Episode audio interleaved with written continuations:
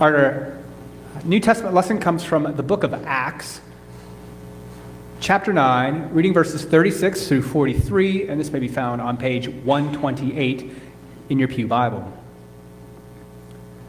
Now, in Joppa, there was a disciple whose name was Tabitha, which in Greek is Dorcas. She was devoted to good works and acts of charity. At that time, she became ill and died. When they had washed her, they laid her in a room upstairs. Since Lydda was near Joppa, the disciples who heard that Peter was there sent two men to him with the request Please come to us without delay. So Peter got up and went with them, and when he arrived, they took him to the room upstairs. All the widows stood beside him, weeping and showing tunics and other clothing, that Dorcas had made while she was with them. Peter put all of them outside, and then he knelt down and prayed. He turned to the body and said, Tabitha, get up. Then she opened her eyes, and seeing Peter, she sat up. He gave her his hand and helped her up. Then, calling the saints and widows, she showed her to be alive. This became known throughout Joppa, and many believed in the Lord. Meanwhile, Peter stayed in Joppa for some time with a certain Simon, a tanner. Friends, the word of God for the people of God. Thanks be to God. Today is a Sunday of Sundays. It is so many things today, one of which it is Mother's Day. So happy Mother's Day to all those mothers amongst us, both biological and spiritual mothers who have influenced our lives. We are grateful for you today, and this sermon has nothing to do with you, though it might. But this is not a Mother's Day sermon. It is also and this is just a fun fact that I learned this week that I thought I got to share it because someone will appreciate this. This is called Good Shepherd Sunday. Good Shepherd Sunday. The fourth Sunday of the Easter season is always Good Shepherd Sunday.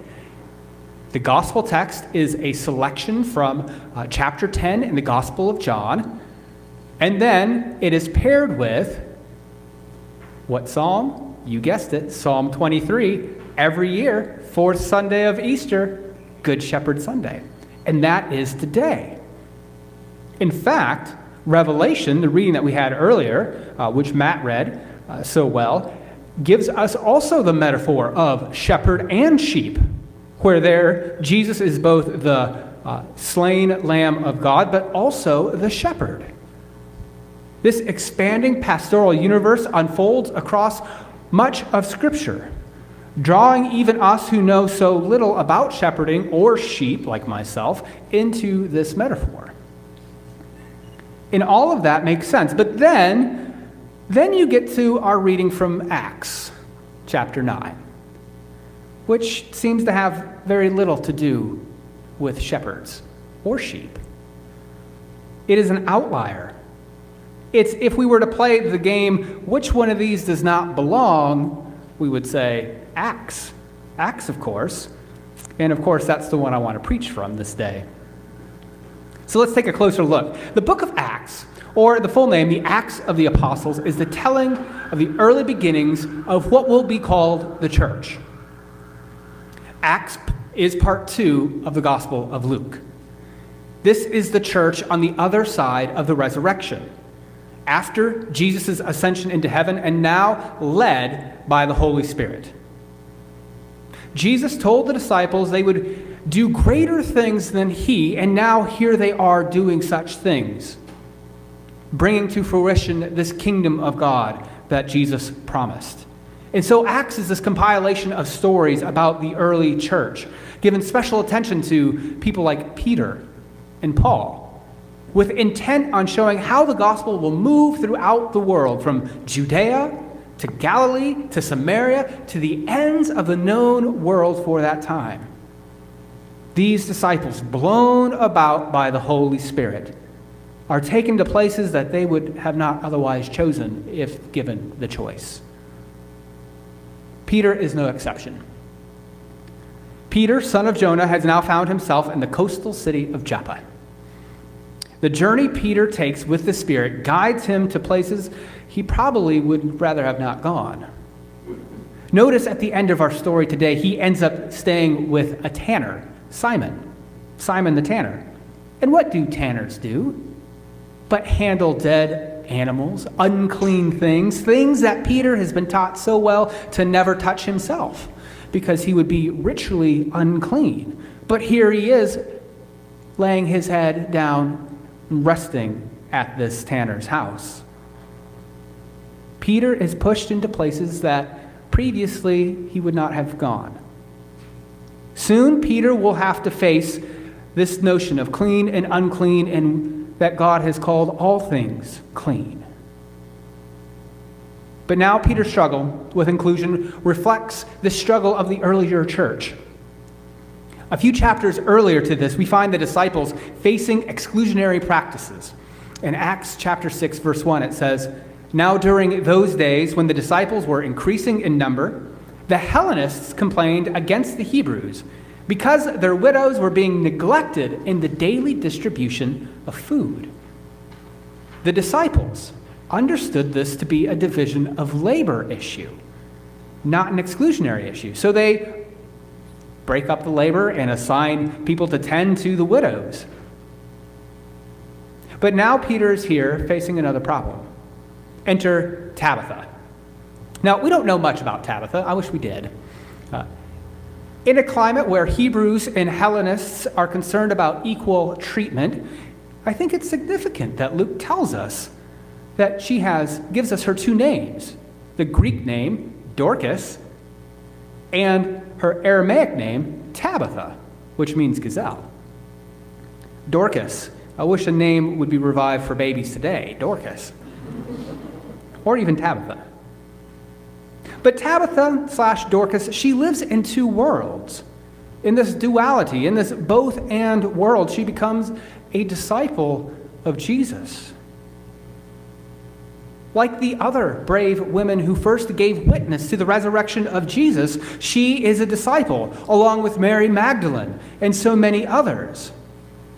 Luke champions women specifically to show that they too are now understood as disciples, leaders, followers of Jesus in this early church movement. Now, it's possible that Tabitha had some wealth as she was able to spend so much time providing clothes for widows and other economically marginalized. For Tabitha, following Jesus meant dedicating her life to the economic uplift of those without social or economic standing. For those for whom society had withheld choice, Tabitha sought to give them a choice in their life. Her work became paramount to the welfare of the community. And so her death threatens stability and prosperity for the most vulnerable in their community. Enter Peter. Peter, knowing, knowing that Peter was nearby, they sent for Peter. Peter arrives to a fashion parade of clothing Tabitha had provided so many. I imagine if Tabitha was alive at this moment, she probably would have been embarrassed. Embarrassed by the attention given to her. But all the same, these clothes being worn are testimonies to her good works, witnessing to her piety, showcasing her goodwill. Tabitha, aka Dorcas, is one to look up to in the community. She is a pillar. And here is this community gathered in faith mourning. They cry because this pillar of their community has died, but they cry too because this is their lost loved one, a friend, a companion, a confidant. I wonder if after her passing, if they read Psalm 23. I wonder if this is the day that Psalm 23 became that psalm that we go to on days like this, on this day of sadness. But then Peter arrives. He is here. Notice they haven't buried Tabitha. They have placed her in the upper room. Why? I think it's because they believe. They believe that if Peter showed up, something would happen. Not knowing what, they just knew something. Something would happen. So she is there, laid in the upper room. Peter will do something. Now that all these widows are without someone to make clothes, will Peter again turn to the division of labor problem? Or perhaps Peter will come with inspiring words designed to comfort these who mourn. Say good things about Tabitha's legacy. What will Peter do in this moment? Then Peter does what Peter knew Jesus would have done. Peter prays and tells Tabitha, Get up. And just as Jesus told Jairus' daughter earlier in Luke, she gets up. You see, Peter saw Jesus do this, and so he believes that he too can do this very thing. Following Jesus continues this work of Jesus. For Peter, it was a miraculous prayer.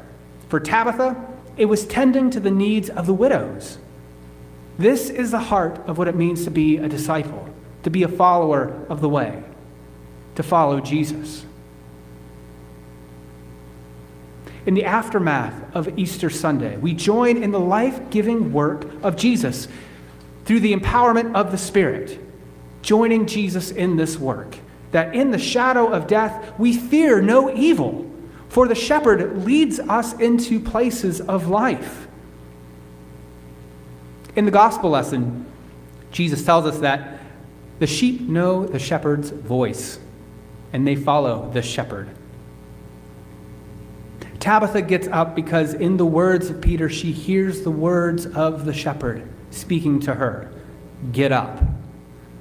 She hears the words of life, abundant life, come from the lips of Peter. Life together on this side of the resurrection speaks into the now defeated realm of death words of life. Get up. The God who raised Jesus from the dead has come because the widows for God has not forgotten about the fragile, vulnerable group. God has come to do a new thing. Even if that new thing feels a little bit like the old thing, God is doing something new through Peter in Joppa. This movement of renewed life isn't about Peter, though. Notice this is not about Peter, though he is instrumental in this moment. This moment is about the Spirit continuing Jesus' work beyond the bounds of Jesus' ascended body, dwelling now at the right hand of the Father. This is about the continuation of the Spirit's work in the world. This isn't something to be memorialized as if that was something that Jesus did, but now we're left to our own, as if it's been consigned to the past. No, this is about the very present realities and the same Spirit working through the church the Holy Spirit continues to lead the church to further this work of Jesus. So the life of discipleship always points beyond the life of the disciple to the teacher. The sheep points beyond itself to the shepherd. Imagine sheep taking credit for finding the right path to green pastures. Imagine sheep drinking deeply from cool waters, believing they had found their way to the water by themselves. Imagine sheep, skittish in nature, easily spooked, walking through the darkest valley during the wolves' lunchtime and thinking, yeah, we did this by ourselves. Silly as this is, it is tempting to think that the results of kingdom work through the church belong to us and not to the one who sent us. That the work that we do at Wesley Memorial isn't about Wesley Memorial, but about our worship of the resurrected Lord. Another way to think about this is consider Peter. Peter was the one who was called for for this moment. Peter traveled all this way to come. Peter prayed, so Peter's responsible for and deserves the credit for Tabitha raising from the dead. Taken as such, then, this church, from the work that Peter did, would become the church of Peter, for Peter and by Peter. This kind of church would then take on Peter's characteristics and would, in fact, in the end, exclude the same kind of people that Peter excludes. But Peter did not take credit. No, rather, we are told after this event, more became believers in the Lord. The way of Jesus a way forever open to the people who have yet to know, yet to experience liberation, yet to know solidarity offered to us in the incarnate one. The way of Jesus forever overthrows the social boundaries we place upon ourselves, those walls that exclude people. This way overthrows those ways. This is the way of Jesus. And this moment, with Tabitha, the both and woman from Lydda, is a step along this path that will open up to the world the gospel. This small degree of change for Peter, who rests his head at a tanner's home, will in time contribute to the overwhelming chorus of people which we heard in Revelation that chorus that is filled with people from every tribe and every nation surrounding the very throne of God, proclaiming salvation belongs to our God who is seated on the throne and to the Lamb. This diverse, beautiful company of saints comes to us because of these small degrees of changes of being led by the Spirit into unknown places. And so the question comes which one of these does not belong? The Lamb of God answers, they all do.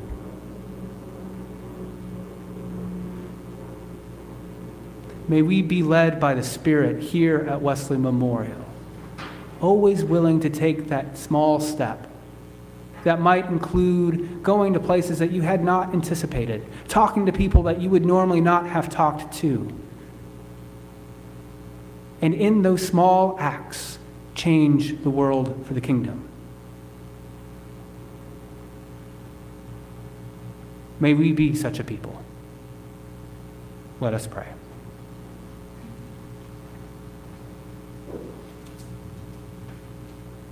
Oh Lord, we are thankful that you are a good shepherd, that you are with us both in the lush and good times and those times that are fearful when we walk through the shadow of the valley of death. We give thanks that you are with us. Help us to always be attuned to your voice that is speaking to us, calling to us, luring us into the world to proclaim the liberative love of Jesus. It's in Christ's name we pray. Amen.